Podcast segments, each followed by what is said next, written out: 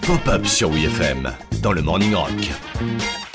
Aujourd'hui dans Pop-Up, on enfile ses gants de boxe, on monte sur le ring et on se prend une grosse mandale de tendresse par le plus doux des champions. And now, from Philadelphia, New Jersey, the Italian stallion,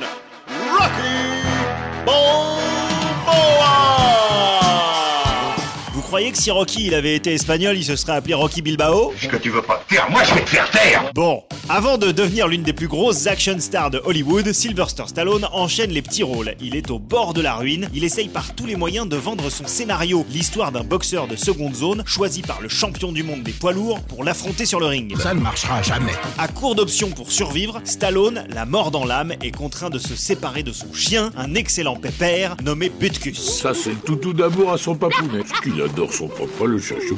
À cette époque, Butkus est pour Stallone ce qui ressemble le plus à de la famille. Il fait tout avec lui, mais n'ayant plus un sou pour le nourrir, il le vend pour 40 dollars à un dépanneur auto. C'est aujourd'hui que je comprends la phrase.